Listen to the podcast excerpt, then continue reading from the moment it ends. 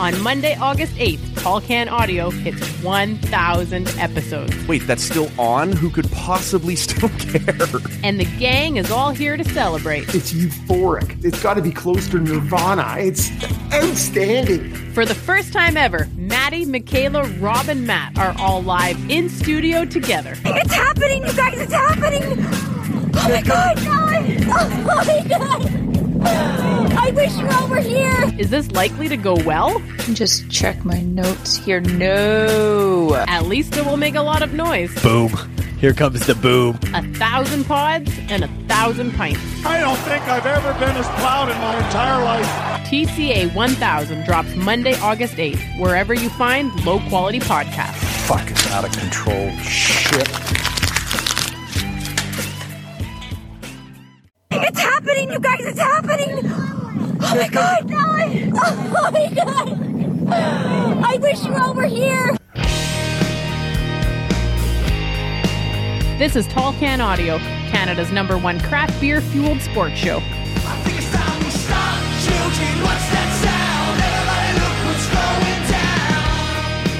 Here's your hosts, Rob Christie and Matt Robinson.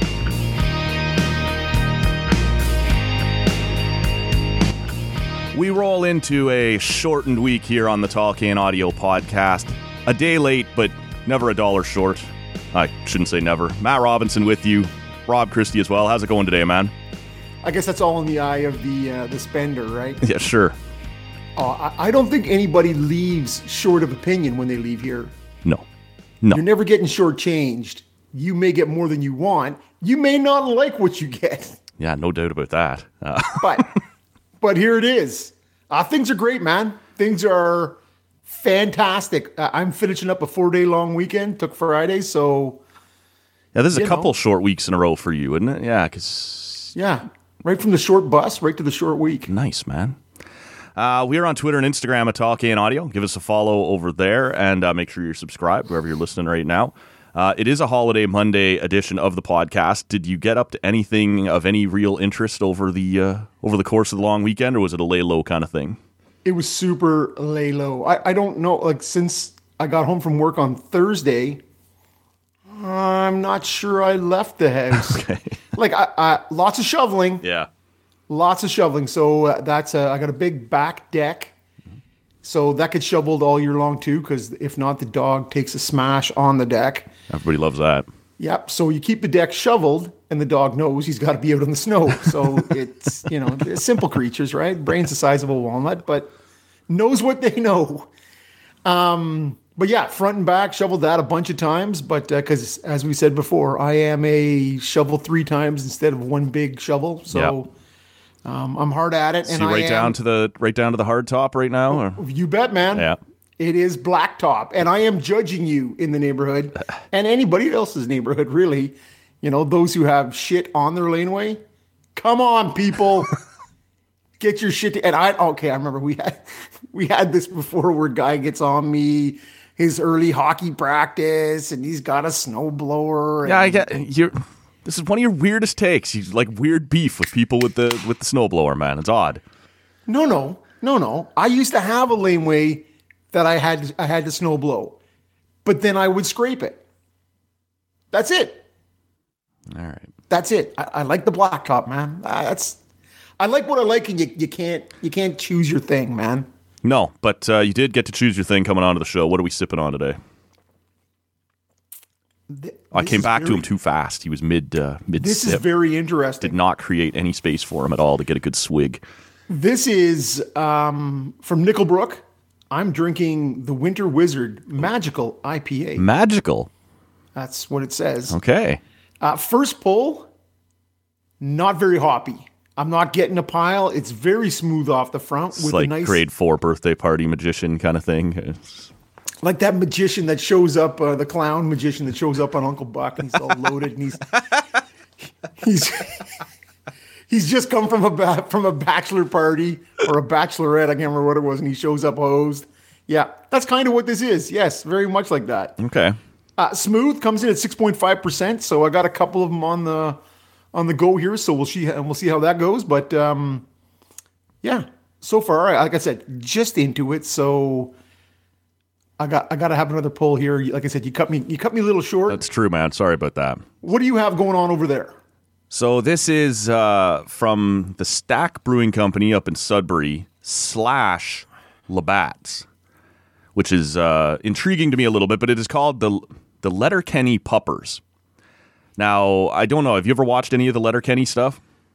Uh, yep, I've Yeah. watched uh, the first couple of seasons, and I, I haven't got back to it for no particular reason, but um, I Uh, do enjoy it. Yeah, I, I'm sort of the same way. Like there, are, some of it's pretty funny, but it's not one of those things that when the new season drops, I'm like desperately waiting for it or, or whatever. So I think I was caught up until I think it was probably Boxing Day or whatever. They usually drop the new season, right? And uh, I haven't seen any of the new season, but this is apparently a um, you know inspired by the show. I don't know if I'm supposed to recognize the term puppers from that show. Uh, but it's a golden lager, and um, they say like a nice balance. Sort of, they the stack had produced um, a four percent um, light lager a few years ago called uh, Puppers. This is now the Letterkenny Puppers, so we're up to five percent, and it's supposed to be more of a kind of midway, uh, kind of malty, a little bit darker than their their traditional light lager that they had done. I I was having trouble finding much information on this or what how it tied into the show or anything. I have to assume the Labatt thing is distribution, right? If you're doing Letterkenny, you want to get it across the country instead of just being in Ontario. So maybe that's the Labatt time, but I can't say for certain. But uh, so that's what we're going with over here, man. It's a five percent golden lager. Okay. So this here is on on second pull, super smooth, really smooth, with a little bit of a bitter finish. So I'm not getting too much in the way of anything citrusy, but um, this I would suggest is a highly drinkable beer. Okay. So Yeah. six point five percent Nickelbrook Winter Wizard, which I'm glad I looked at it again because again, people have it be plain and simple on your can. This is the lettering is big, but it's sideways. Right. And I thought it was Winter Lizard. Oh. maybe you're just illiterate. Have we considered that? Had not right until this moment, but um, It's possible. It's I'm on the not ru- table. I'm not ruling it out. yeah. Okay. What do you got over there? Uh, it's it's a logger. Um, there is nothing special about it. It's fine. It's uh, I would say it's crushable, right? But uh, yeah, but in terms of anything particularly standing out about it, yeah, not really. Okay. That's all right, man. We're winding down a long weekend. You know, just a standard standard lager here will be just fine. I did want to mention to the good listener that uh, later this week we're gonna have a guest. It's gonna be a little outside what we normally do, but I think it's important around now. Uh, Glen McGregor, one of the reporters from CTV News, he's part of their national team. He's also a member of the parliamentary press group. He was one of the guys on the ground this past weekend uh, as police moved through and, and cleared out what was left of this Ottawa occupation. And uh, I reached out to him. Um, well, he had put out a tweet saying he has this problem anytime he goes to call a cab to the Royal Oak that it it wants to automatically send him to the uh, Royal Hospital, which is a mental health uh, facility here in Ottawa. For those not familiar, yeah, and and I I was amused by that. I, I've spent enough time at the uh, several of the different Royal Oak locations and just reached out and we traded a couple messages. And he said he was uh, just willing to come on and talk about what he saw and and where this leaves us, what kind of protest this actually was, where maybe some of the vitriol towards the media is coming from. We'll get into a bunch of stuff with him, but you know, it's a little bit different than what we normally do. But I thought, uh, you know, a guy who doesn't uh, obviously with his his frequent trips to the Royal Oak doesn't mind a pint every now and then, and uh, certainly knows what's what's happened in the city here lately. But that that'd be kind of fun. So look for that uh, Thursday morning on uh, on Tall Can Audio. I will be. I will absolutely be tuned in. Because uh, you know what I found over the past couple of weeks, um, listening to a pile of talk radio, um, not just sports, which is what I normally do, but um, flipping over to uh, City News, thirteen ten here in Ottawa, Yep. not not the other guy. Um, and it's it's funny. I- It's it's it's obviously means that I've I'm super interested in, in what's happening, but it also it you know it must be feeling my age a bit because all the commercials on News Talk Radio, honestly, fifty percent of them are on use one of those. erectile difficulties. Yeah. like bam, right? Like hey, Shower man, if, seat. if if you can't get it up, yeah, or or burial plots in some place, and you're like, okay, can't get it up, and I'm almost dying. So I, I found that to be a little depressing. Not to mention what's happening on the streets, but I, I missed the entire last weekend of the Olympics, glued to CBC News World Yep. honestly from midday Friday all day Saturday, like Yep. right till I went to bed at like 11 o'clock. I watched a little hockey in the evening, but I was fascinated by the coverage and how close news cameras and news crews were able to get from all different angles. Um, it was riveting, to be honest with you. And, and I, I think the angles and, and what we got to see um, was really telling, man. Did you get much of it uh, taken in? almost the same as you on on Friday. I the, I saw a link on Twitter that uh, CBC News World was or News Network was going live. Um, and I had that on my iPad for most of the rest of the day while I was doing other stuff on my laptop or you know just puttering away. And then on Saturday, um, you know, I was still down at my uh, at my parents' place, and I came upstairs, and they had uh, an iPad opened up on the kitchen counter, and so it was just sort of on all day as you were passing through doing whatever. And there was countless times, like there'd be three or four of us just standing in the kitchen for 20, 30 minutes watching as, you know, they were making another push forward or whatever. And we've seen these sorts of things before, but I wonder if part of the, for me, it was interesting to see it in such a familiar background, right? Like I, I've been there, I recognize that, I know that spot. It, you're watching this big world event that is right in your backyard, kind of thing. So that was really fascinating. What did you make of the operation itself and the job they did? Uh, I I I think they did a fantastic job. Uh, f- the world is watching. I think that was that was clearly evident. Yeah. Um, you're hearing it. I- Honestly, I, I listen to my my my morning news run here every morning, and it gives us a little Bloomberg. It gives us a little uh, Deutsche World, right? And for the past couple of weeks, it's led on those two international news agencies. Um, yeah, the fact that there was so minimal um, like overtly violent Yep. in interaction. Police brutality.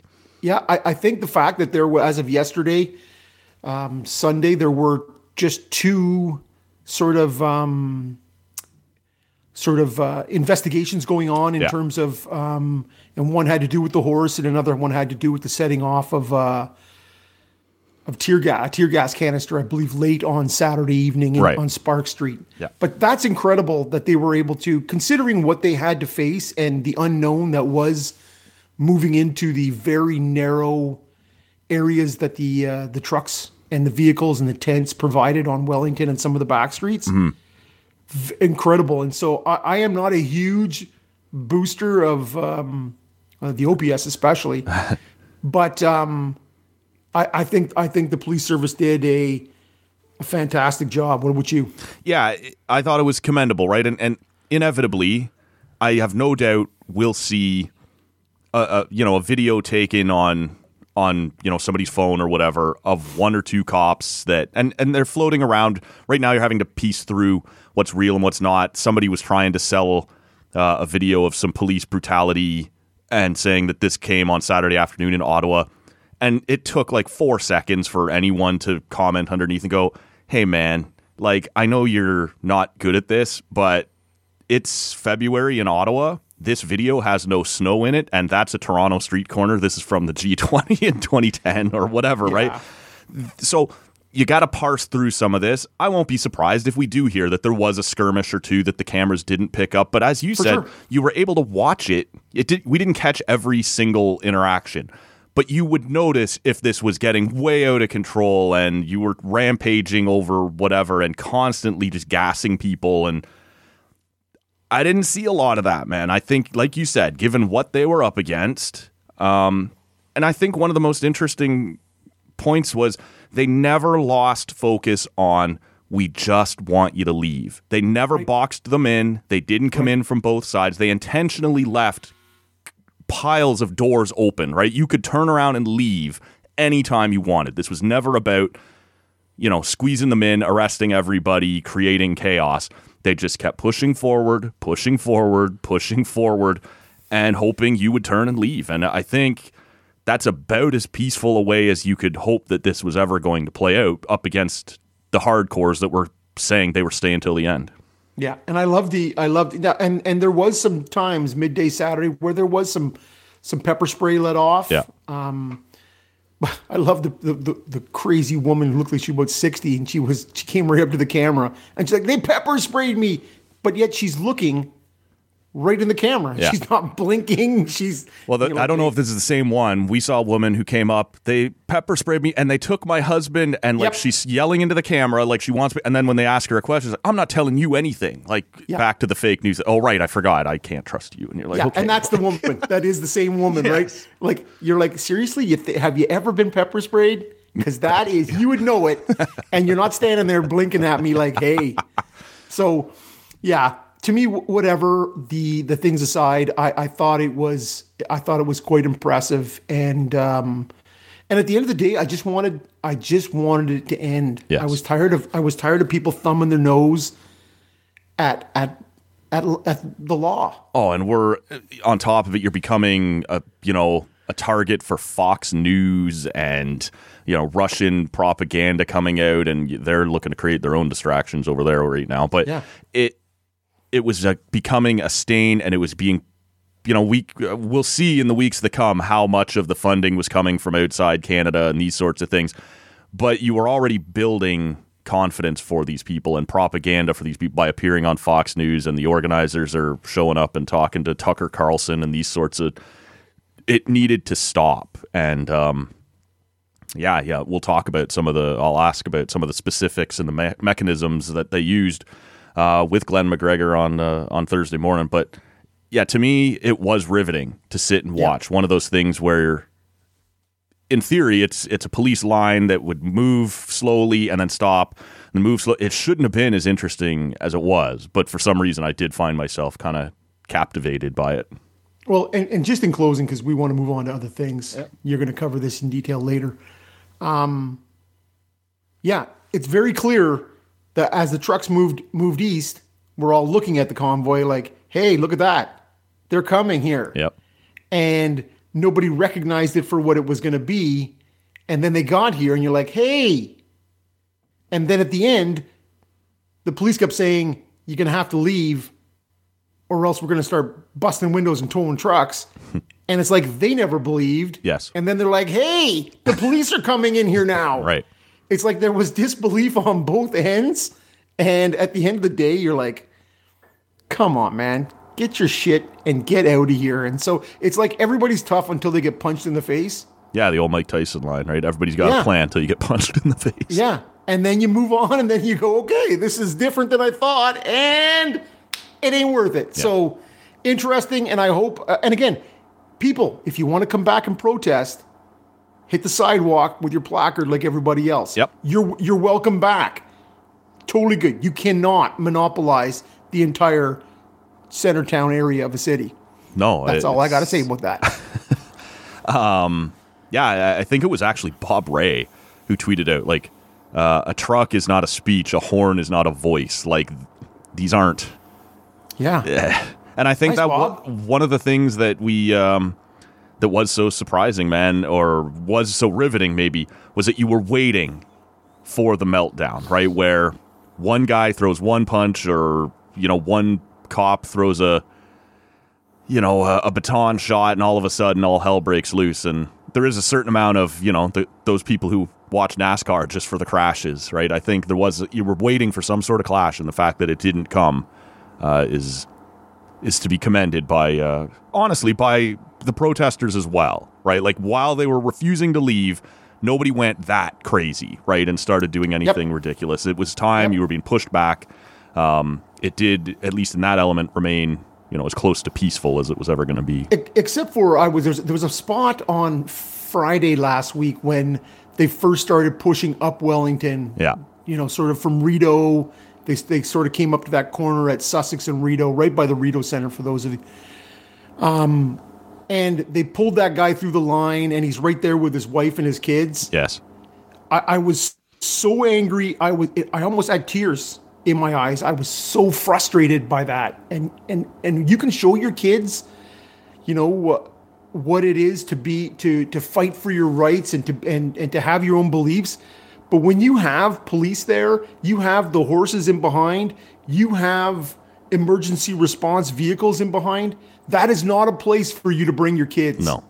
And you, my friend, are a douchebag of a whole new type and don't deserve to have kids, don't deserve to be raising kids because you have willfully put them in harm's way. and that was one of the things that went into effect with the the emergency act which they're getting ready to vote on later tonight uh, despite the fact that it's already in use. It's a whole other thing. Um, but that it made it illegal to bring children under 18 to this thing. Again doing all you can before it comes to force to just get these people to leave right? Like don't have your kids around here when shit is inevitably going to hit the fan. And and there were just some people who couldn't help themselves right? And I did read uh, on there was no photo, so you you run the risk of there was a, a tweet that said that a woman or a set of parents had brought their like looked like less than six month old up and set it down in front of the cops, like daring them to. And I had it like right up at the front line, and I had read that initially, naive as I am. Like these parents were saying, we're not leaving if it's illegal to have our kid. Like they were almost handing the kid over because we're not leaving. But no, they were again creating a barrier, right? Like help, like Yeah. pu- fuck you, you gross piece of shit. Like uh, Well, the- that kid should never be returned to you. Like There was the picture of the stroller. There was a Yes. there was a lot of that seen around, right? And you're like, wow. Incredible, Matt. Yep. Well, as we said, uh, you know, shout out to the different police forces who who teamed up to to get this done. Um, commendable job, and uh, relieved to see how it went because you know the old expression, man. Some of those who work forces are the same who honk horns is. As we, uh, we move along, Uh, we should be starting by now. Uh, we should actually be, you know, firing up some spring training games. Pitchers and catchers should have reported about a week ago. Uh, everybody else would have rolled in. We'd be just on the on the verge of starting to see some early spring baseball where you recognize two or three names and they're going to play an inning or two, and then you get some double A uh, some double A action the rest of the way. Nowhere close to being uh, on the agenda, man. They they continue to not negotiate, I guess, for now. Um, and uh, I guess the players have said, you know, we're going to need at least four to six weeks of spring training to get ready. Um, that would mean, you know, basically striking a deal today. Um, you have piles of arbitration and free agents and trades and everything to make before you ever even get to these games. At this point, you know, we haven't talked much about it on the show because there hasn't been much to say, but where are you at with just this baseball work stoppage and the fact that we're supposed to be firing up and they don't look anywhere close to getting it done? Well, see, late last week they met for 15 minutes. Yeah. Till they both flipped each other off and left the table. so you're like, yes, guy, optimistic right off the hop. Uh, then I saw that uh, they've pushed back the opening of spring training till March 5th. Yeah. So that's a full week. They are slated to meet every day this week.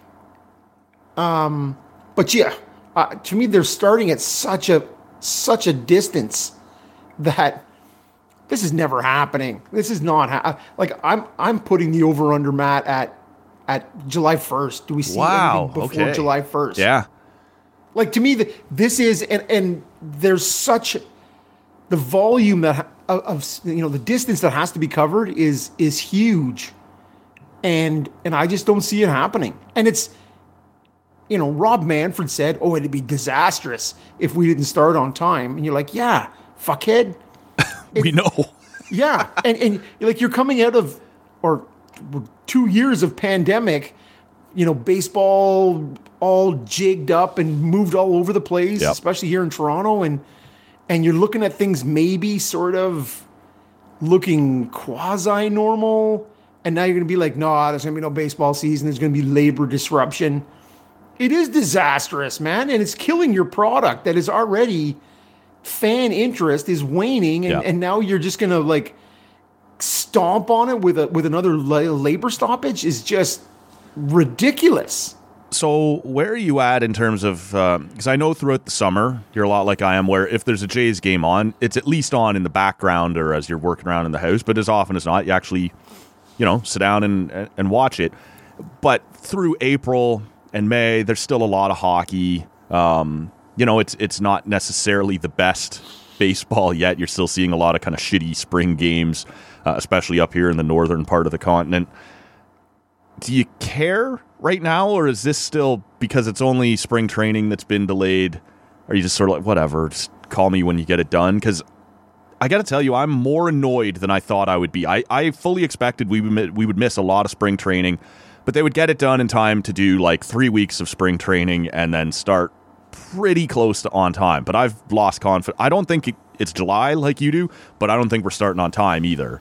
Um, how irritated are you, or do you care right now? Well, what what makes you more optimistic than me, which is not normally the situation? No, I understand. um, it it as you said, they are scheduled to meet, and the fact that it was only 15 minutes last week, it doesn't take long to trade proposals, right? And then we got to take this back and, and study it and read it. And there was a little bit of movement. Both sides do seem to be acknowledging there's some things we're just not going to get. Like baseball wanted sort of a, the same way that there's no cap on the upper end in baseball, but there is a luxury tax where if you spend over a certain amount, you you know pay back a, a tax on it and, and it goes they wanted to see almost a similar penalty at the bottom end but they had to be careful with the wording because if you agree on a hard floor you have to agree on a hard ceiling. They didn't want to do mm-hmm. that. So the players have sort of given up on that.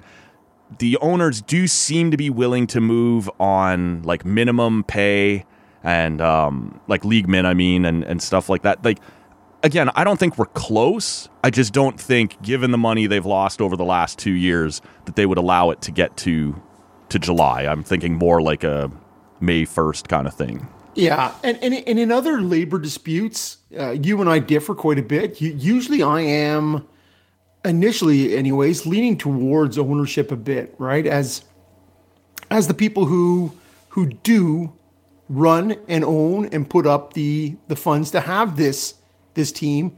But I think when you look at, at, at the MLB and when you look at, especially, they have the worst free agency rules, you know, 29 and a half or yep. whatever it is you have to be. And then they also, of the four major sports, and we're generously including the NHL in that NFL, NBA, NHL, MLB, MLB has the, the, the lowest minimum salary. Yeah. Right. So at, at this point, you're like, man, you guys you guys suck. And you need to and, and, you need to do more right? And and i was reading some stuff today and, and i was actually on a washington free press uh, washington post sorry um, article and and they were citing vlad guerrero jr right as as one of the you know look at that. he, the blue jays making the wapo. Yeah but not but not in a good way. Um, oh but yeah, this idea that he made six hundred and five thousand, you know, last year in an MVP finalist yes. season, um, and that's fine, right? You could have guys may have boffo seasons on entry level contracts in the NHL, but the fact that he he is sort of that you know they they willingly they talked about the service terms, right, where they held him out for the two weeks a couple years ago yes. to, to to hold back those six years because that's when it really you get. St- free agency at six years of MLB service. Yeah. And so that season where they held Vlad back doesn't count as a full doesn't season. count as a full season, right? Same with uh, with uh, Bo Bichette, right? They now they didn't bring him on until much later in the season, anyways. But you are looking at yeah, this is at what point do you go? Hey, man, the minimum is is like five seventy. You're paying me six bills, right? And you're paying that guy over there thirty five million? Well, there was reports last week that Juan Soto turned down 10 years, $350 million, knowing that if some of these other guys I'm seeing make 300 million at, like Max Scherzer at 40 years old or whatever the hell he is is I think made it to 40 mil per uh, just yeah. before the shutdown. The Blue Jays should not wait long after this is wound up to A, don't piss him off, don't make him keep playing for 600 grand, renegotiate his deal and get it done, no matter how objectionable that number is going to appear, it's only going up. So just get it done. Like if Soto's laughing at you at 35 million per season, Vlad Guerrero is going to be in that same, you know, laughing fit, I guess, for lack of oh, a better term. You got you got to think that the Jays are looking at uh, uh, north of 400. Yeah. Yeah. Ooh, it's crazy. Am I right? It's big fucking money for sure. And, and and and this again is part of the problem with the MLB. If you are not Vlad Guerrero Jr. or or Tatis or or any of these other guys, Yeah. then you're down there making nothing. Some of them never make it to arbitration. Some of them never make it to free agency, and it's fine, right? I'd like to make six hundred grand for Sure. one year or two years. Totally good. Um, but the reality is, it trickles down all the way down to single A ball, right? Or yeah, guys are sleeping in vans and making eight grand a yeah, year. Yeah. And you're like, okay, like seriously, I get it, right? You, you you're trying to develop me. That's why we have a single A, right? But at the end of the day, what I have to work at Subway or like as a greeter at Walmart to to try and make ends meet. Like nothing says high performance athlete, soon to be pro, like you know, Begging curly for supper. curly fries at Arby's, or what are we having here? Yeah. No, you're right, man. And and that's half of the issue too is is the road that these guys have to take. And baseball takes the longest to get to. They hold you in the minors, not just at the very end there, those extra couple weeks, all the way up. Like it's pretty rare to see guys like Vlad or Ronald Acuna Jr. or whatever making it up at 20 years old. You're normally 24, 25. Like it's, and part of that is playing university ball first and whatever. But, Yep. but you just, it takes a long time. They make you wait a long time to ma- get through the minors. And yeah, you're making peanuts when that's happening. So there's a ton of ground to make up, and it doesn't appear like they're close. I do think we'll be missing regular season games, but I just think, given the disaster that they've been through, I- I'm not sure anybody will have the appetite to go as quite as far as as you're envisioning. But we'll see because it's it's not like it's close. So uh, we did just wrap up the Olympic Games. Canada uh, fairly successful, I would say. But uh, you know, there's been some talk about number of golds versus other countries, and we've had this debate, I believe, before, and uh, it kind of stemmed from those Vancouver Olympics where uh, Canada had won a pile of medals, but it didn't come until the last day that they won the most gold medals. Um, how do you read, and should we really care? I guess the the medal table is the country that got the most medals the most successful country at the tournament, or is it the or at the event, or is it the country with the most gold medals? Well, thankfully, Matt, in Beijing. Now, it, you notice in 08 when, when when the world was in China, it was Beijing, Yeah. and then in 2022, it's very pronounced Beijing. Well, just like I don't, I'm not familiar at all with Mandarin or China. It seems like by spelling, this one is correct. Like just sort of under- Beijing? yeah. Yeah, I think it is. It you're right. It was absolutely is. absolutely was Beijing in 08. But yeah, you've seen like to me, maybe we've learned a little bit or been corrected or whatever. Because yeah, you are hearing Beijing a lot more often, and to the point where I now notice Beijing as being, come on, man, right? Like, It sounds odd. yeah, and, and it's and, and in fact, I spoke to a uh, a Chinese guy I work with, and I'm like, he's my he's my Chinese expert. He's well, he's over sixty, and I'm like, well, so give me the deal, like Beijing versus Beijing, and he's like, anything other than Peking, totally good. so I'm like, all right, all right, okay, come on, move along. I don't need to, I don't need any more of that. Um, and but but thankfully in Beijing, it was um, Norway had both the most medals yep. and the most goals. So, Yep. So it's really a moot God love those here. downhill events. Well, honest to God, man, they like they blew away everybody at 37. Now I understand there's more events and there's more events all the time, Yeah. Um, but I am all about most medals.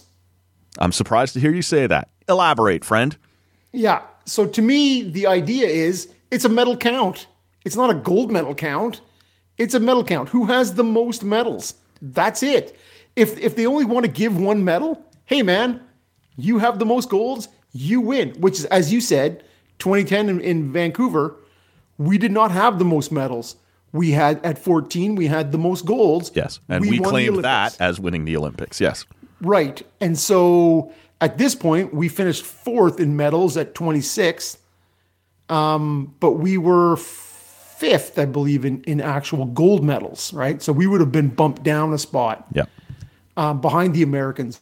We had more medals than them by one, but we had much fewer, at least half. As, Yes. half as many gold medals. As We only had did. four, I think, didn't we? Gold medals. Yeah. Four. Well, and, and, and, and honestly, I don't want to I don't want to drop the spotlight right on anybody in particular, but curling, what are you doing? Oh man, disastrous Olympics for curling, and this is the first time I believe in like 20 years we have collected zero medals in figure skating.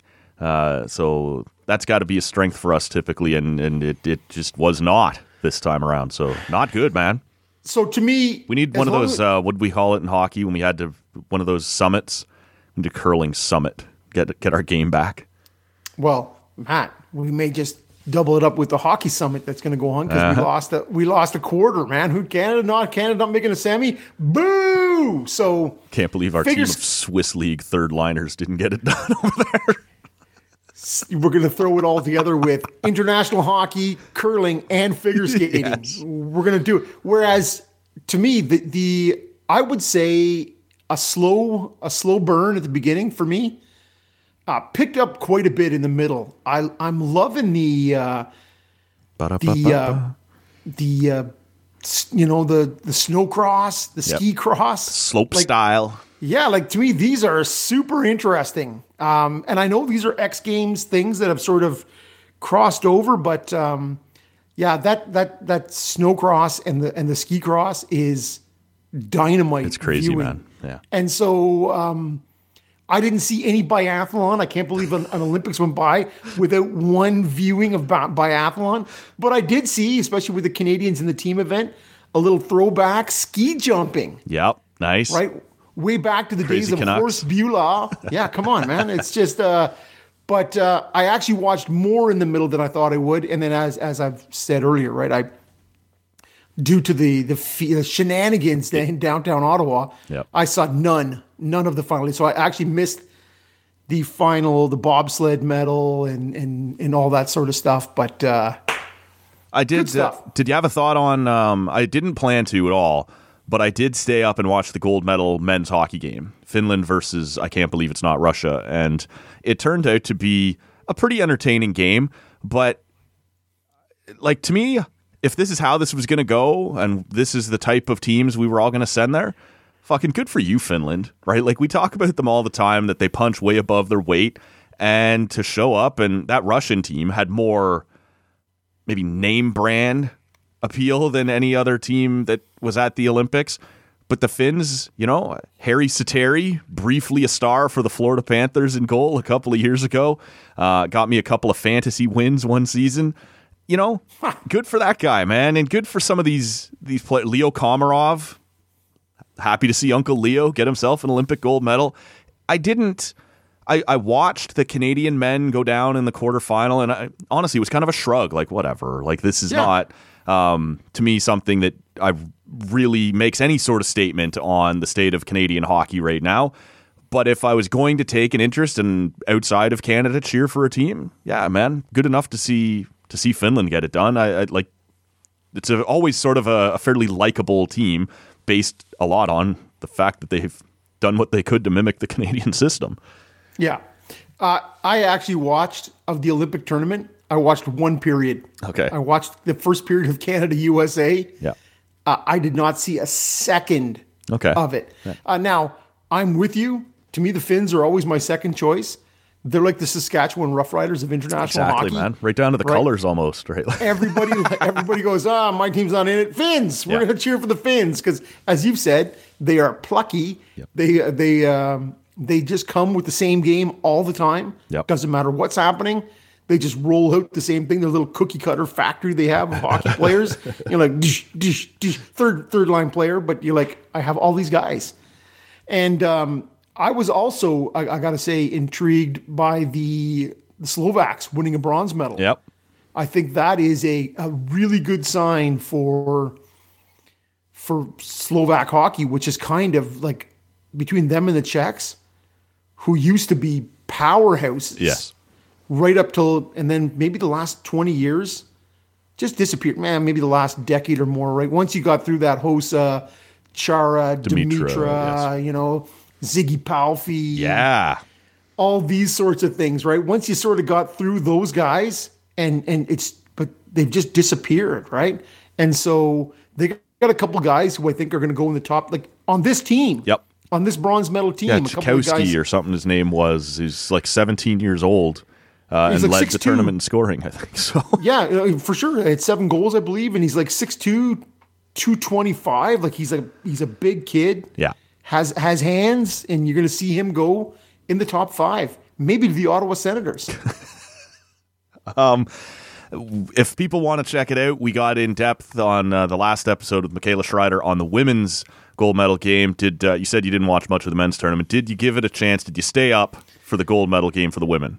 Honestly, the 13 year old in the house said, "Hey, I want to get up at 11. I'm thinking about going to bed at eight and getting Oh, you'll never 11." make it. You can't. I- don't know at that age, but I said that. I, I'm like, you know what? You're going to hit the sheets, and then the alarm's going to go off, Yeah. and you'll be already like two hours at least of a deep sleep, and you're going to say, forget it. yeah, uh, I could get up for a 4 a.m. game or a 5 or something like that. O- only two hours into your sleep, there's no shot, man. Like, And this is what I said. I said it's one thing because she's like, I did it for the for the women's soccer this summer, and I'm like, yeah, but that was like a 5 a.m. Yep. start. that's a get up and start your day. I can see that. Like, it's, Honestly, I had I had two coffees and Irish cream already by the time the halftime showed up, right? So, it, but it's yeah, and so God bless her, she got up. wow. She did not make it past the first okay, period. okay. because she had set up a little nest downstairs. Oh no, you can't be comfortable either. Oh, that's what she said. She goes, "Oh, I made my I made my spot too comfortable." Yeah. and she said, "I started to go. Oh, I'm gonna go to sleep. I'm so I'm falling." Yeah. So so yeah, uh, she's like, "Hey, Rob, you gotta stay. You gotta stay up with me." And I'm like, "Ah, probably not." and she's like, "Come on." I also be have a nest set up somewhere. Yeah, she's like, old man. Yeah, You're gonna be, oh, you're gonna- oh, boy. She's like, oh, she said, this is bad news. She said, bad news for you, man. You're getting to be an old man. You're gonna start getting gray hair. You can't stay. And I'm like, yeah, you know what? I can live with it. Yep. I said I'm pretty good with it. No problems. So I did not catch a second of it. Okay. Yeah. No, it was uh it was a hell of a game. So we did go into uh, in depth on episode 937, I believe it was, with uh, Michaela Well, and, Schreider. and Michaela's Michaela's got the the take you really want over mine, anyways. For sure, man. Uh staying On, on this, Yeah, anyways. okay. So that's episode 937. If you haven't had a chance and you're interested in uh, in her takes on that, go and check that out. But staying in the international hockey realm, Do it. there are some thoughts that, you know, because the Olympics did not happen for the NHLers this year, that maybe one of the ways you kind of A, make it up to the players, but B, let's be real, is make some money, is to bring back the World Cup, which they promised us before 2016 was now back. It was going to be a regular thing and we would get back on rotation with it. It's been six years without one again. So, um, who knows? But the talk seems to be that 2024 is on the table. And the thing that stood out to me, man, as I'm sure it did to you, was it looks like, at least it's on the table, that instead of doing the typical preseason September World Cup, Boo! this might get done in more like an Olympic time, mid season, February, get up and going. Um, a, were you surprised by it? And B, are you down with that idea? It seems like you might be. Well, I'm down with it, Matt. 100%. First of all, ditch the All Star game shenanigans, Yeah. bullshit.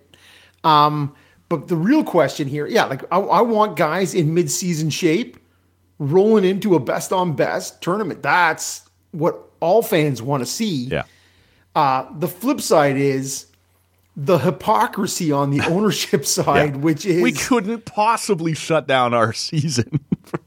It's bad for business. Oh wait, you're going to put it in our arenas, and we're going to have all the footage and everything else to revenue, use from it, and yeah. the, the, the, The TV. That's part part of it being in our our barns is Yep. yeah, we're going to do all that, and you're like. Ah, I'm not loving it. And I saw some stuff from uh, from Darren Dreger just this afternoon as I was looking through where they said owners aren't going to love it, but they're going to sort of hold their nose. And you're like, yeah, right. yeah, right. That's For what they the did for the Olympics. They don't have to do this. The fact that they're considering doing it means you say you don't like it so you can keep it as an issue at the next CBA negotiation. But as long as they're all making fat stacks off of it, they'll be fine. Yeah. Now, I, I do believe it is still the issue that if, you know, Auston Matthews is playing for the United States in a gold medal game and tears up a knee, Yeah, I won't love that. the, Le- the Leafs would be like, "What the fuck? Never fuck? again. Yeah, this is terrible, man. I don't care how much how much revenue I'm getting." Yeah. And so, it, yeah, that is still a legit concern. on the Sure. But that was going to be at the Olympics too. Yep. No, no, I, I totally agree with you, and I and I think that is always still going to be on the table, right? Yes. Which is Because we've seen unfor- Hasek get hurt. We've seen Sean Tavares get hurt, like, and not just with minor injuries, right? Like, I believe Yeah, Tavares. Yeah, I believe Tavares shut down his. Uh, I, th- I think that was the end of his season. I don't think anyone expected it would be the end of Hasek's, but he decided it was uh, here in Ottawa. So. I don't know, maybe Thursday. I don't know, maybe Sunday, and you're like, "What are you talking about?" Only his sounded like I I don't know, probably like probably probably like I don't understand what the hell you're talking about. Yeah, to me, I, I think I, I'm like you though. I'm I'm happy to hear it, but I am I'm very surprised to hear that they would even entertain the idea of doing it mid season. But it does almost certainly mean better hockey, and I wonder if you believe we're going to do this right this time, or we going back to the gimmicky stuff? Because I'm just I'm not interested, man, in a Team Europe, and as much as fun as Team North America was, like you don't always get that lucky if you do that Team North America thing where you have MacKinnon and McDavid and Matthews all Yeah. on. Like, good luck doing that again in Yeah. in two years, right? Having that bumper crop there and available to you, and just it it lacks legitimacy. I it's not that it wasn't fun to watch Team North America, but if you want this to be real and you want players to to start to take this more seriously and grow this World Cup into something, you can't say to a Connor McDavid, you can't play for your country. You have to play for for this thing, right? Like the players are never going to buy it. So, do you think we're going to see or what do you want to see? Like cuz Well, see, for- we do see a drop off after the 6, right? Canada, USA, Russia, Sweden, Finland, whoever. Yeah. Maybe it's Germany now. Maybe it's the Czechs. Maybe it's the Slovaks. Like I, this is where you get into the thing on why you do the Europe team. Uh, maybe you just limit the number of teams in it. I, I don't know. Well, and you look at you look at Team Germany. That's an interesting example in terms of of what's sort of what's coming, Yep. right? In terms of they seem to be around, and and you look at Moritz Seider, who Mm-hmm. you and I both panned wickedly on draft day Yeah. as an as an overreach and everything, and man, that guy looks like a stud now. When you, Probably when you your watch, rookie of the year this year. when you watch him in Detroit. Um, Stützle here. Yep. Um, but I think you need to crank it open a bit more and, and spread out the top teams a, a, a bit, right? And, and bring in more teams. If you want to use it as a developmental kind of a thing, I was not the Young Guns thing, the North America squad. I, I, I don't need to see. Right. I, I did not hate the team Europe. And, and again, they wanted Kopitar to find a way to play, right? Like Sure. Slovenia Chara. is never is never making any kind of No. But if you throw him in with with with Swiss guys and and che- and Slovaks, sorry, I guess. Yeah. The Czechs, But- I believe, got in Right. on their own, although that is Yeah. is less.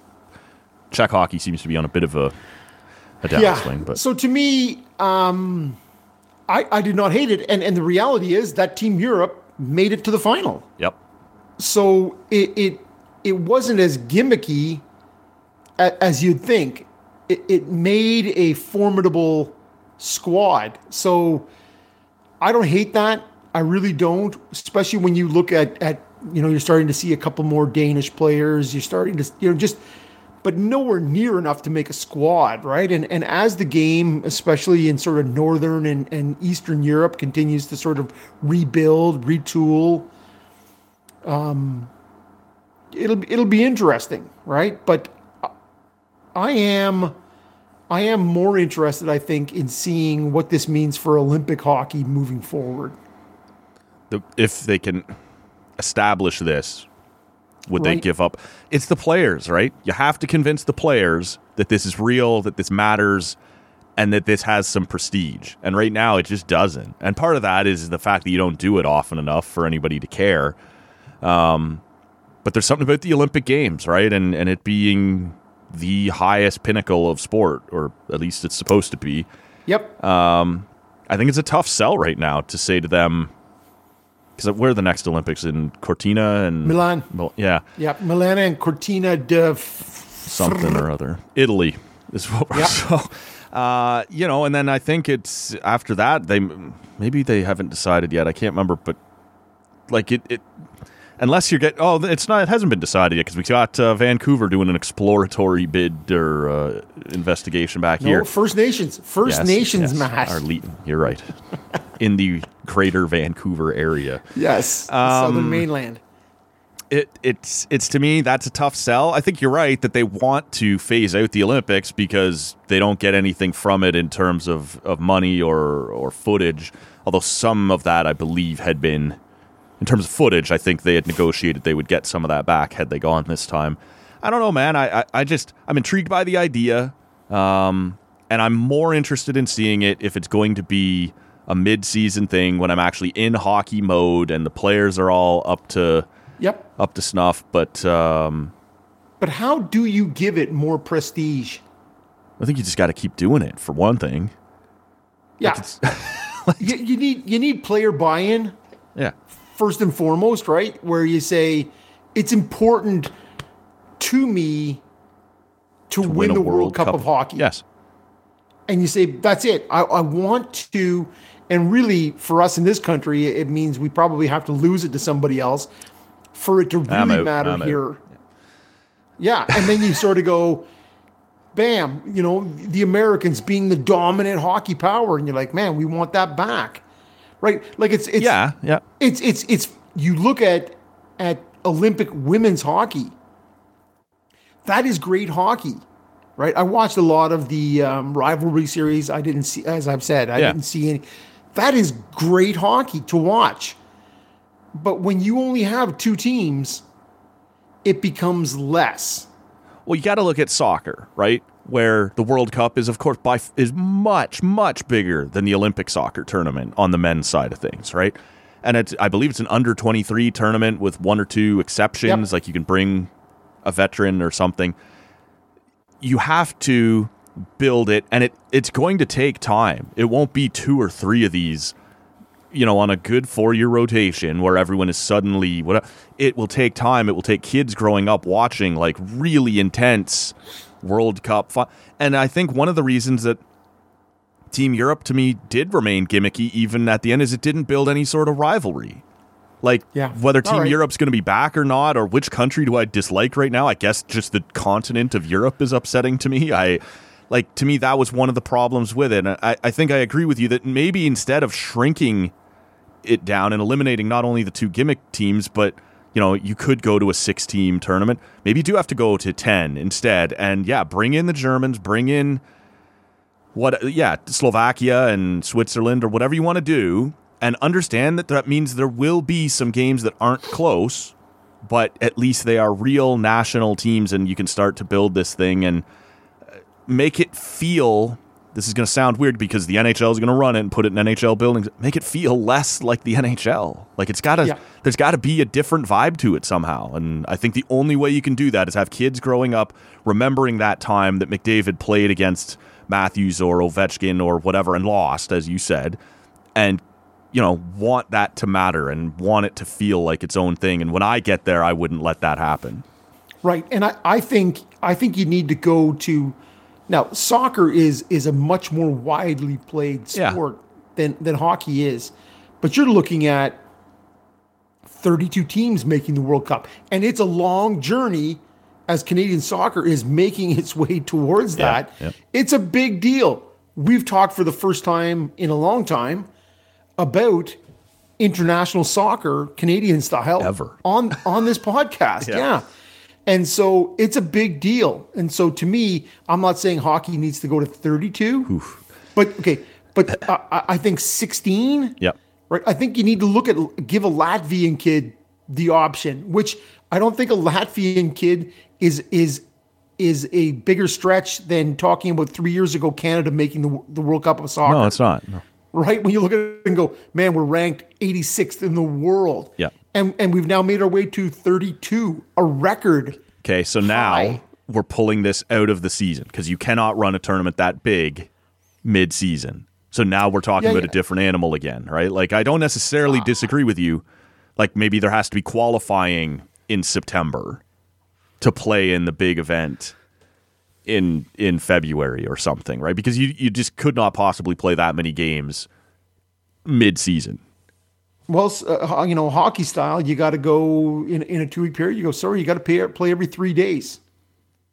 And, and you do a four, you know, whatever it is, a four team division, top two out of your division. Sorry, man, the bottom two, you're out. Right. And you start to work it, work its way across from there. You're down to eight in a hurry. After one week, you're down to eight. Yeah. So to me, it's still a two week period if you want to do it that style. You don't get as many games, but yeah, your division four, you do four in the first eight days, ten, you know, ten days, and then you play your quarters, semis, finals. So if you have to make it two and a half weeks, if you're interested in building the sport, which I'm not sure the NHL and the NHLPA You're interested are, in building their league. Right. Okay. But you are looking at if you are getting now, as I said, Latvian or Danish, more Danish players, it becomes more global in Right. that fashion. More Swiss players, right? You are looking at the next Nino Niederreiter, Sure. who isn't clamoring for that. Yeah, it's an interesting debate. I'm happy we're having it again. I don't think this next one will be anything close to to that. Uh, nope. But I'm throwing it out there, Matt, because I am a visionary. love that. You bet, baby. Uh, one of the guys I think we were largely certain we were going to see for Team Canada at the Olympics had this gone down is Mark Stone, and now I'm not sure when we're going to see him again. I think the popular opinion is that we'll see him for game one of the playoffs, but there seems to be some question about that. Uh, the Vegas Golden Knights last week did reactivate Jack Eichel for the first time. And uh, to make room under the salary cap, they had to push a big contract out. And uh, Mark Stone has a back injury that uh, now places him on LTIR. Uh, Eichel not off to a great start, but he's been off for a year. He does have a goal now. I believe on Sunday he scored. Um, Two points. Yeah, what do you make of of what's going on down in Vegas? And I don't know what eh, is this even still a story that we're going to use the cap this way anymore? There's a couple things. First of all, it's absolute bullshit. I think I, I can't believe I'm the only person to to feel that. um, we do not see this guy before game one of the playoffs. Right. Right. They're in a softish division. Right. I, I think they feel fairly comfortable with where they are in that division and come playoffs. They're they're comfortable fending off Edmonton, Anaheim, maybe not Calgary. Yeah, I believe Calgary's two points ahead of them right now. Yeah. Yeah. So I think if you bring back Stone, uh, as long as they can stay out of that fourth spot in the in the division of the wild card, I think they're feeling comfortable with that, right? Yeah. Um.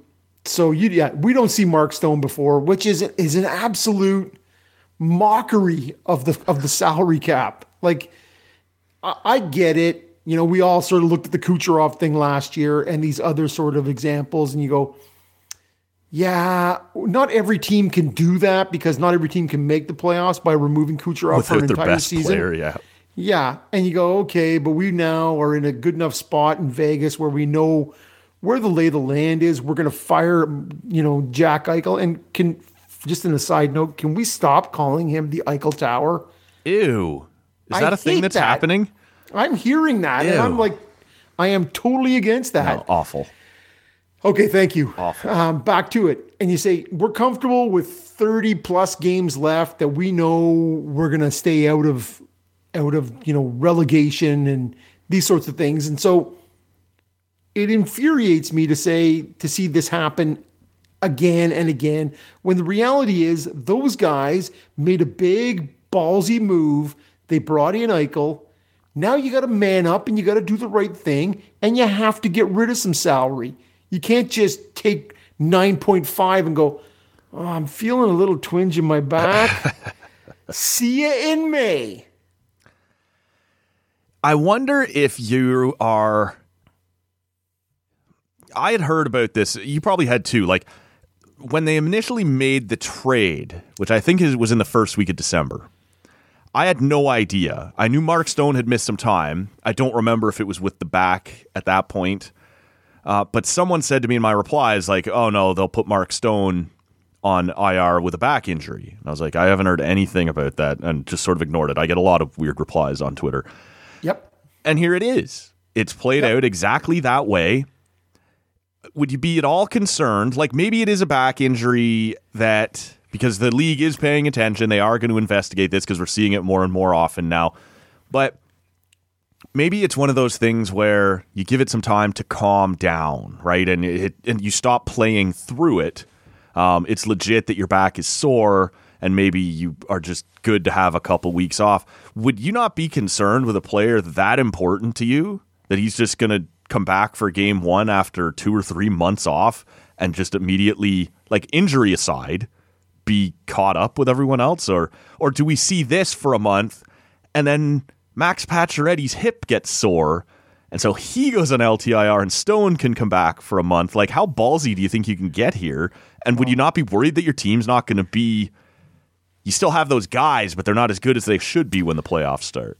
if you look at there's a bunch of things i'm concerned a let's look at this on the rosy side and say this is legit mark stone has back problems um, this is a guy who was drafted and, and was a terrible skater coming out of junior.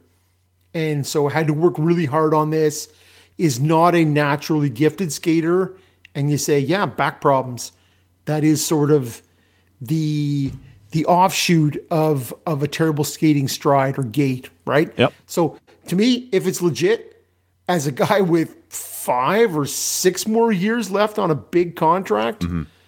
Um, that's an issue. Now again, you know, we can see that go away on LTIR, right? and insurance will help us out with that. But uh, I am concerned on that level. If it's legit, if it's not legit, you start to look at what was the biggest knock in the past couple of years. You look at Mark Stone in Ottawa in that 2017 run, the second half of the playoffs, his production totally nosedived. You look at him last year, the second half of the playoffs, his production totally no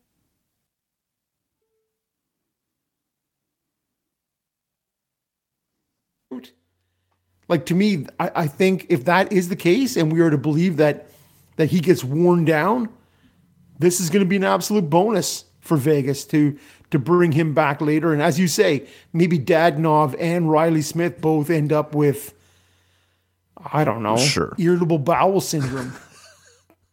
Petran- Pietrangelo gets gout, or like we we just Yeah, this is it, man.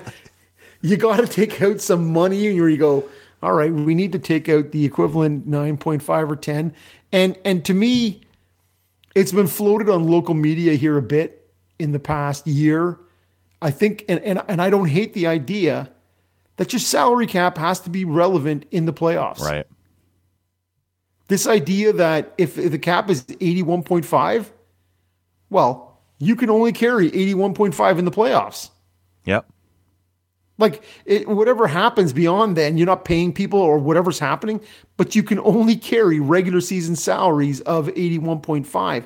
That that's the like you are you are legitimately looking at Mark Stone and, and the Vegas Golden Knights carrying it well in excess of 90 million dollars in the playoffs if this is allowed to go on. Well, last year the Lightning, after their cup parade, were wearing T-shirts that said 18 million over the cap. Yeah. Like at some point, if you're going to let teams do this, maybe you could ask them not to rub your nose in it first and insult your viewers and your Well, you know what that is, Matt? That's number one fucking bullshit. exactly. Um, so I, I agree with you in principle. Like, if you're going to have this cap all the way through, then it it, it only makes because even last year, I'm trying to remember. I thought there was two, but oh, it was because like remember the Leafs traded for Riley Nash, Yeah. knowing. At best, he wasn't like that was an easy trade for them because you weren't going to use him until the playoffs at best anyway. So you can make that deal knowing he's not going to affect your cap. And then at the end, it turned out how do we get Hyman and Freddie and whoever all back? Ah, fuck it, we'll just do it in game one and, and not worry about it, right? Um, so it does make some sense to me that there should be, even if it's not exactly like I wouldn't change the dollar value, but there should be some wave still to the salary cap in the playoffs, like that this tonight's roster would be compliant in a regular season game of some kind. Because yeah, Yeah, this is a bit of a joke. Like Right. I, I fully expect. Like I, I have no trouble believing maybe Mark Stone has back trouble. I also 100% believe it'll clear up in time for the playoffs. Yeah, and and I, I believe this is a black and white issue. Um, but I'm looking at at you know whoever you just said Nash Yeah. and going, yeah, all right. Who cares? We'll no, I that- get it. I, yeah. No, no, no. I'm just saying we'll let that guy roll around. Yeah, that's not Mark Stone. Yeah. It's not Jack Eichel or it's not Yeah. Mark Stone, and you're like, but at the end of the day, but the point right, is simply comple- I I can Yes. trade for you because it doesn't matter right now. If I want to use you later, I can. And Yeah. No, no. And and and this is we're we're all on the same point uh, on the same side of the of the ledger here that at the end of the day don't have a cap if at the if in at the most important time of the season you don't. I can just flo- I can float out a 100 million dollar salary. yeah. That's not a salary cap. No. Don't do that. No, I, I, I'm with you there, just in the sense that uh, the Leafs have long since looked to poke any hole they can, and it was, you know, Robidas Island and all these sorts of things, right? I, I, I have no illusions of the fact that screw Tampa and screw Vegas, Toronto would never. Toronto absolutely would and Yeah. will if they can. Um, but it does make a bit of a mockery of this stuff, and you know, what's the point? Like, why? this is why they have waivers if you've played games in Europe. Otherwise, the Leafs would pay a top line to go and have a great time playing for Davos for the regular season and bring them back for the playoffs, right? But now you have to deal with guys in your own league who all suddenly get healthy at just the right time. And I'm not mad at Vegas. I'm really not that mad at Tampa, but I do understand what because they're playing the game that they're allowed to play, right? They're playing the hand that's been dealt to them, and you either need to close that up or these loopholes or find a way to, to you know loosen the cap like one or the other like let's not pretend that at the most important part of the season looks anything like what it does you know on february 22nd or whatever the hell day it is now right Like, Well, you're not you're not mad cuz you know sure as shit we're going to try some if- funny business coming up that if Toronto with their 42 capologists yes if they could bring in Claude Giroux and somebody else Yeah. goes, ooh, oh man, I can't do it.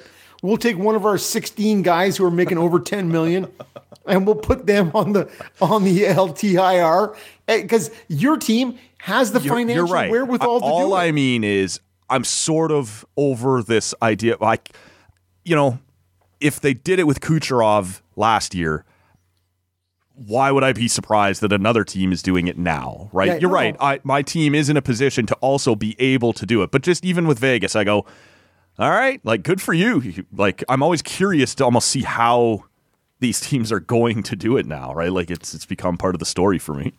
Right. And and I and that is the thing, right? Is is it is an ongoing story. Yeah. And at, at what point do you go, all right, yeah, I saw what happened there. And you're like, that's freakish and weird. And even though we were all like wink, winking and nudging, going, yeah, okay. Well, as you said, we went with Tampa. Well, who else could do that? Like we, this isn't going to become a thing, and then the very next year, it's a thing. like, Right. Now, if you look at, uh, and again, I think the Leafs are good enough. You pluck Auston Matthews out of their lineup, Hmm. they're still going to make let's not find out. No, I, I know, and I, I'm just saying, it, but it, it is one of those things, right? Where if it enables Toronto to bring in, I don't know, Claude Giroux, and I don't think that's what they need, Right. But we are talking about an available, Yes. we think available, you know, guy to be acquired, and so you sort of say, well, what, what are we going to do? Or a Jake Chychrun, Now these sorts of things. Yeah, now for sure, man. wouldn't he? Wouldn't he look good right in there on the second Yep. defensive unit? Um, but you sort of say, and that's only five million, man. You could just, psh, how easy is that, Yeah. man? You guys could just Sure, man. We'll find a just way. chalk that up and fire somebody else out. No problems. Uh, Muzzin, take a rest. Yep. Take a rest, my man, right now because it looks like you could use it. You might be going the other way as part of the chicken trade. Okay, I know, and they want picks, they want young Yeah, I know, prospects. Matt, and so uh, you may have to be giving up Nick Robertson and whatever else you got, and so. I probably would for. I know, Uh, but you, still got to fi- you still got to fix it in. But what, Yeah. you can do that. Yep. You can do that because anything's possible these days. just got to believe in it, man. You can you do just it, gotta believe. Well, and and and really, I, I I have zero issue where we're I don't know we're a month or five weeks out from trade deadline. I think Doobie's Doobie's got something up his sleeve, and somebody's sick. Somebody's got herpes, the clap. I don't know what's happening here. Somebody's got something coming down the pipe. toenail is all it's going to take. For, this that's that's a fungus right there. You are out. I can't put my boot on. It's the Marian Hossa skin yeah, disease. I'm a little itchy on my knee pads. know. Yeah. Oh, it's hot. It's cold here and it's dry in Toronto in winter. It's terrible for my skin. I'll see you in May Uh, hey, though. man. It'll clear up. Yeah, honestly, man, the sun comes out. I, I'm loving it. I'm loving life. So uh, I do see, and, and why wouldn't the Leafs totally seize this opportunity? I just think it needs to be, and it's it's it's fun and it feels good. It's kind of therapeutic, Matt, to be railing against big money teams Yep. that aren't the Toronto Maple Leafs. Sure. Yet Yeah. To do this, right? So the league needs to, and, and, and this feels like a CBA issue Yep. right? Something that's going to have to be, and they that's what four or five years out.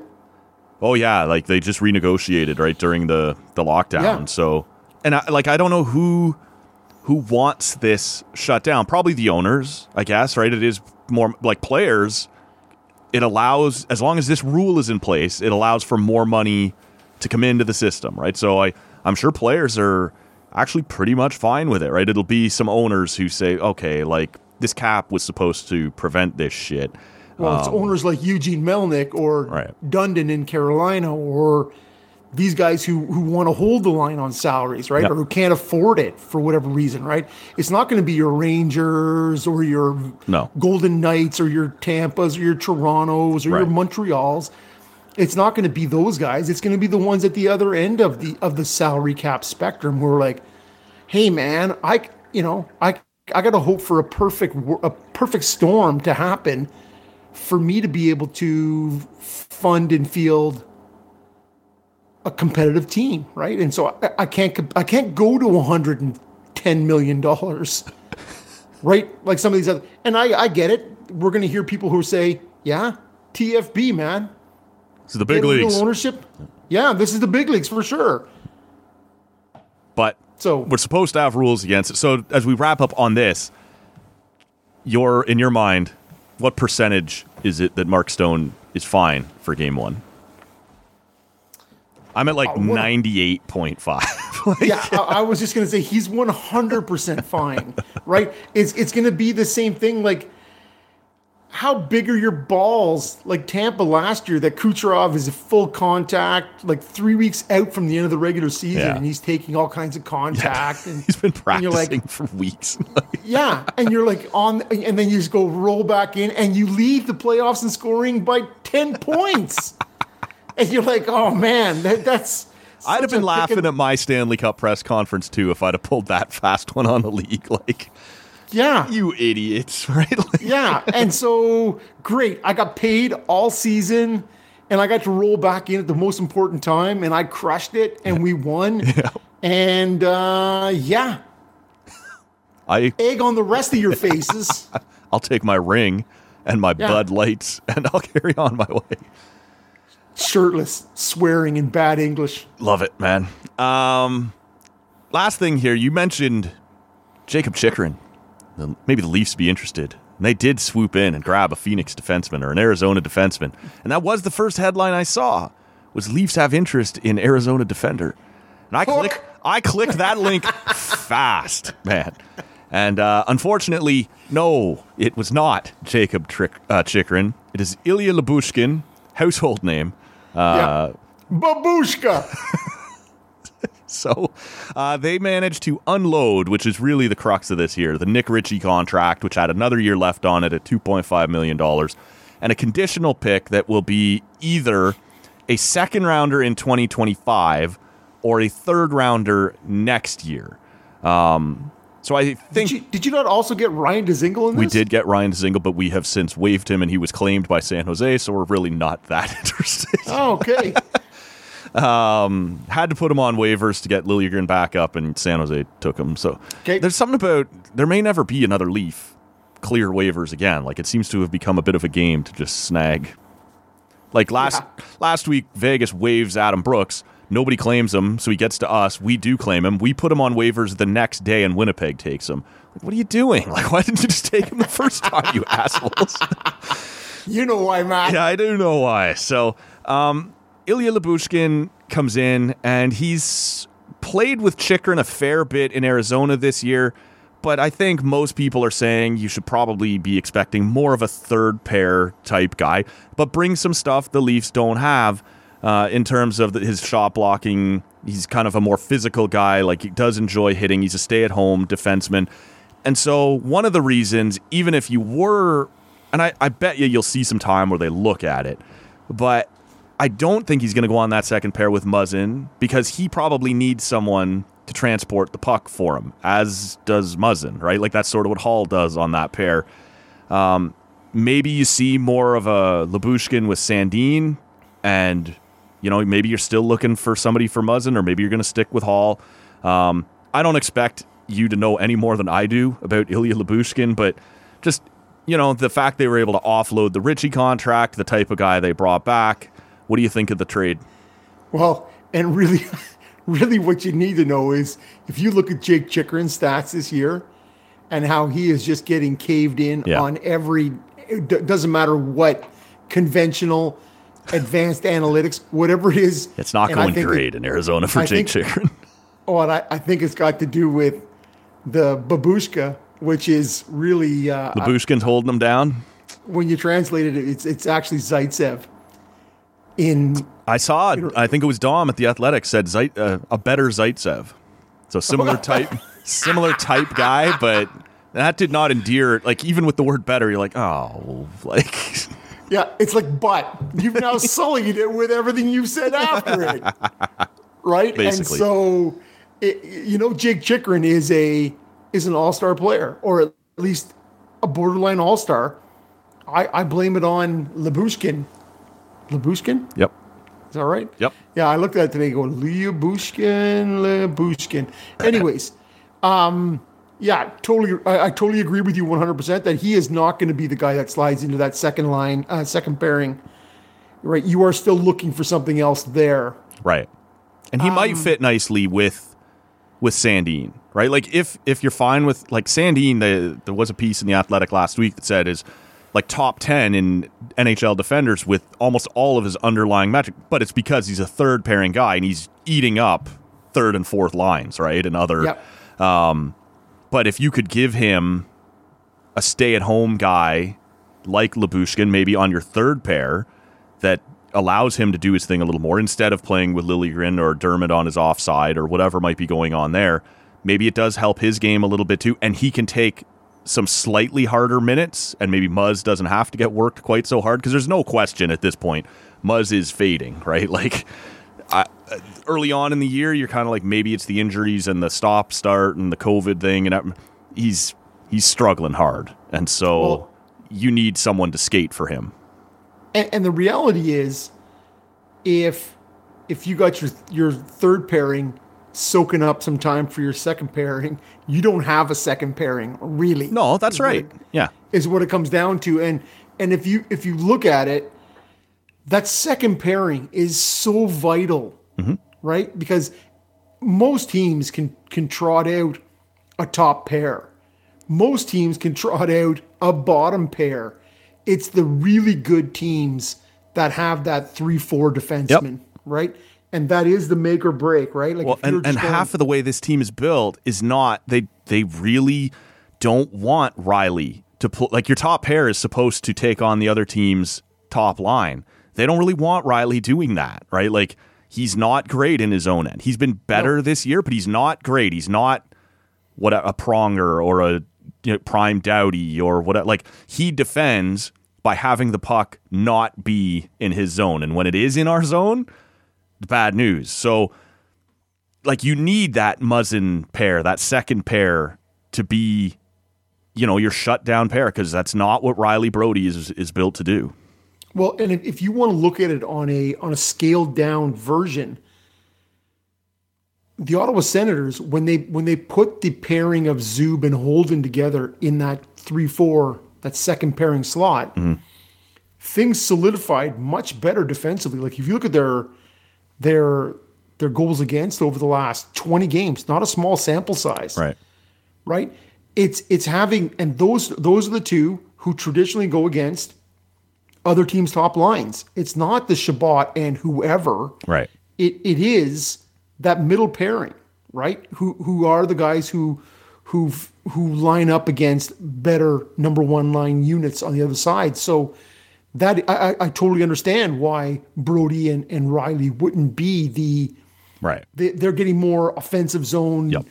you know, these sorts of things, right? You know, well, I count on these guys for to drive point production, not to shut down somebody else. So to me, it's going to be very interesting to see what they do with that with that offside with Muzzin's with Muzzin's opposite because yeah, you got Muzzin for how many more years? Two after this, but I believe his no trade doesn't kick in until uh, or comes out. I think. Okay. Yeah, like they're See, they- so he and Sheldon Keefe, right? We talked about it last week, right? Who lasts longer? yes, exactly. And and you go, okay, well, you know what? Yeah, you know, he he may his shingle may be out with uh, Sheldon Keefe's, right? In Yes. terms of if things don't go well, you go, all right, you know, Muzz, before July first or whatever the equivalent is this year, you're gone, right? but you we can't you can't discount again. Now I'm going to step aside as a uh, that that that big off season signing of Nick Ritchie. Right. That, that you've got out from underneath that at 2.5, 2 million. What was Two it? point five. Yeah.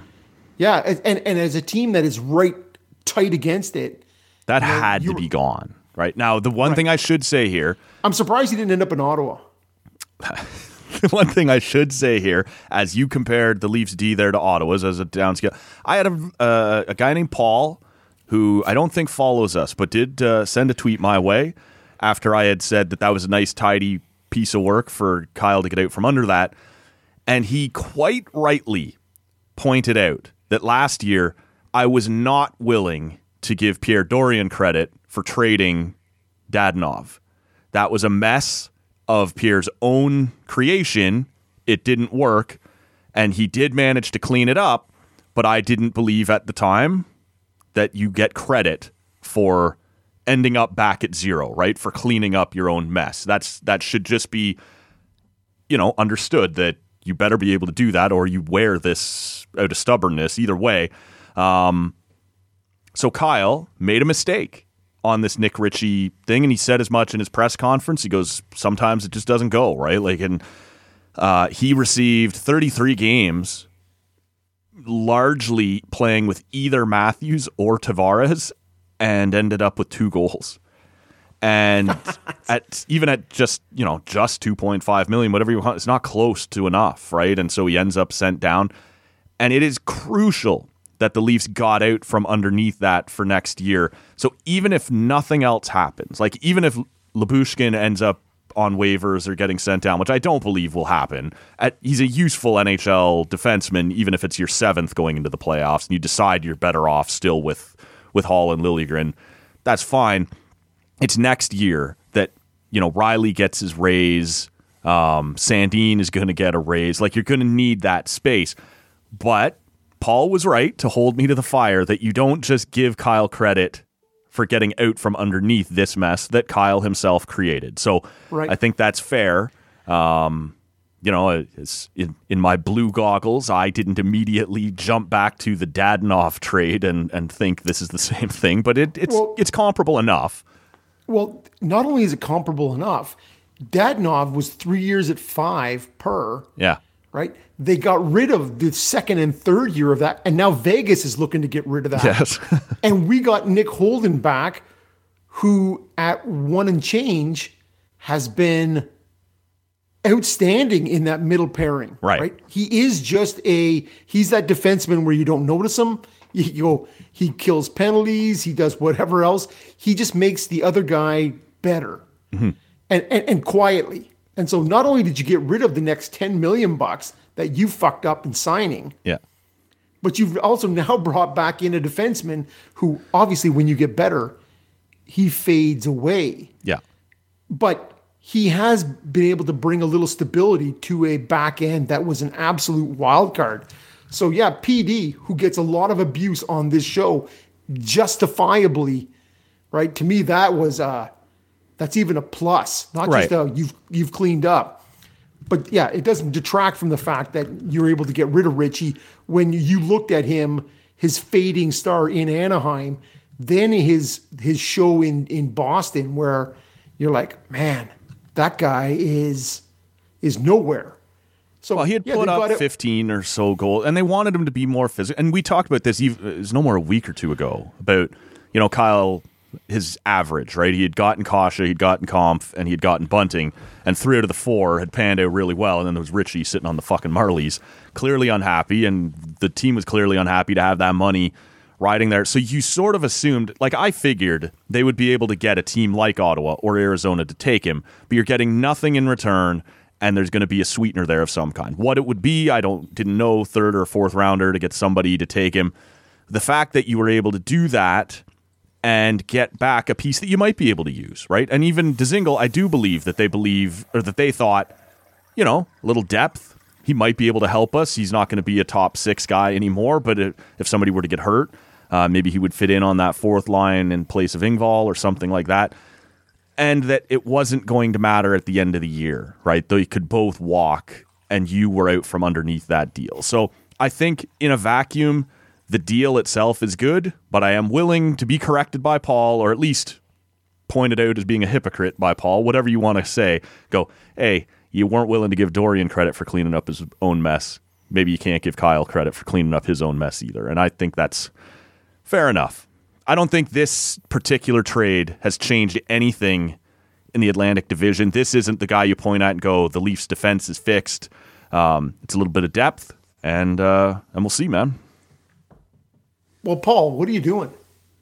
Follow us. Yeah, it's true. Get on it, Paul. Obviously, you're listening because you remember Yeah. something I said a year ago. Yeah, and, and well, and good for you, man. If you are listening, and if you and actually, if you're just listening and you're not following, that, that's all right too, man. Yeah, I, uh, it's all right. We can get behind that. Yeah. And clearly, Paul, probably a Shrewd. fan. yeah, so, maybe, uh, right? Yeah, it sounds Thumbs like. up to you, my man, right there. So, um, but yeah, we'll see because uh, Dubas, he's got to do something because this will be the most interesting thing for me moving into late April, early May is is what shakes loose in Toronto, right? To me, are they going to go on a run? Are they not? All these things. That is, yeah. As somebody whose team is not making the playoffs, Right. I am I am so interested in in how this how this all shakes out in the playoffs. So Dubas, you have a month to muscle up, my man, to get something going here.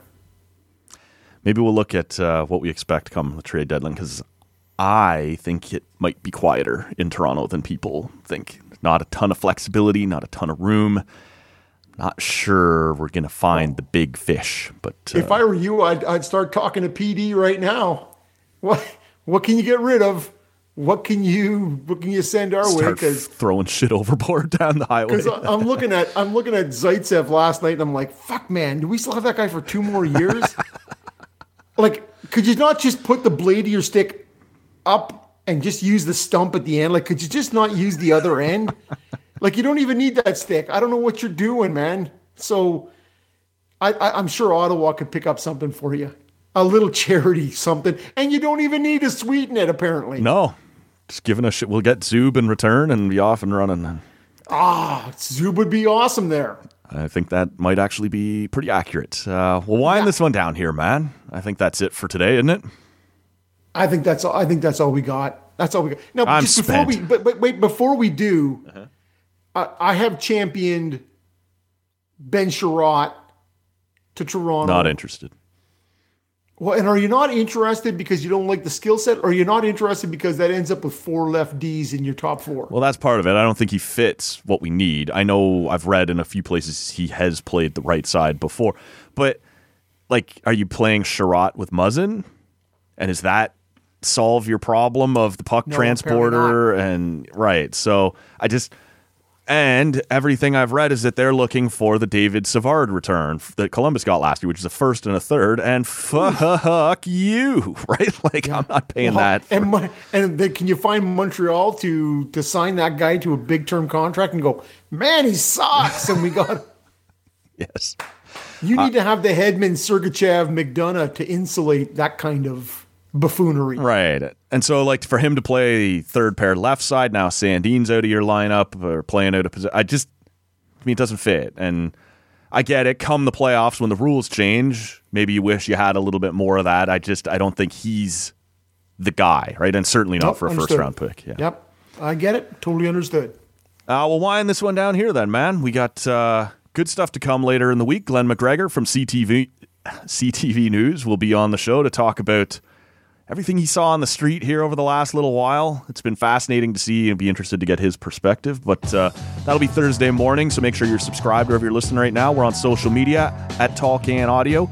Paul and the rest of you, subscribe, follow, right? We want to hear, we want to talk to you, right? We want you We to- do. Yeah. We love to hear from you. So, uh, on that note, though, we'll wind this one down. Hope you all have a great shortened week. For Rob, my name's Matt. We'll see you Thursday morning. See ya.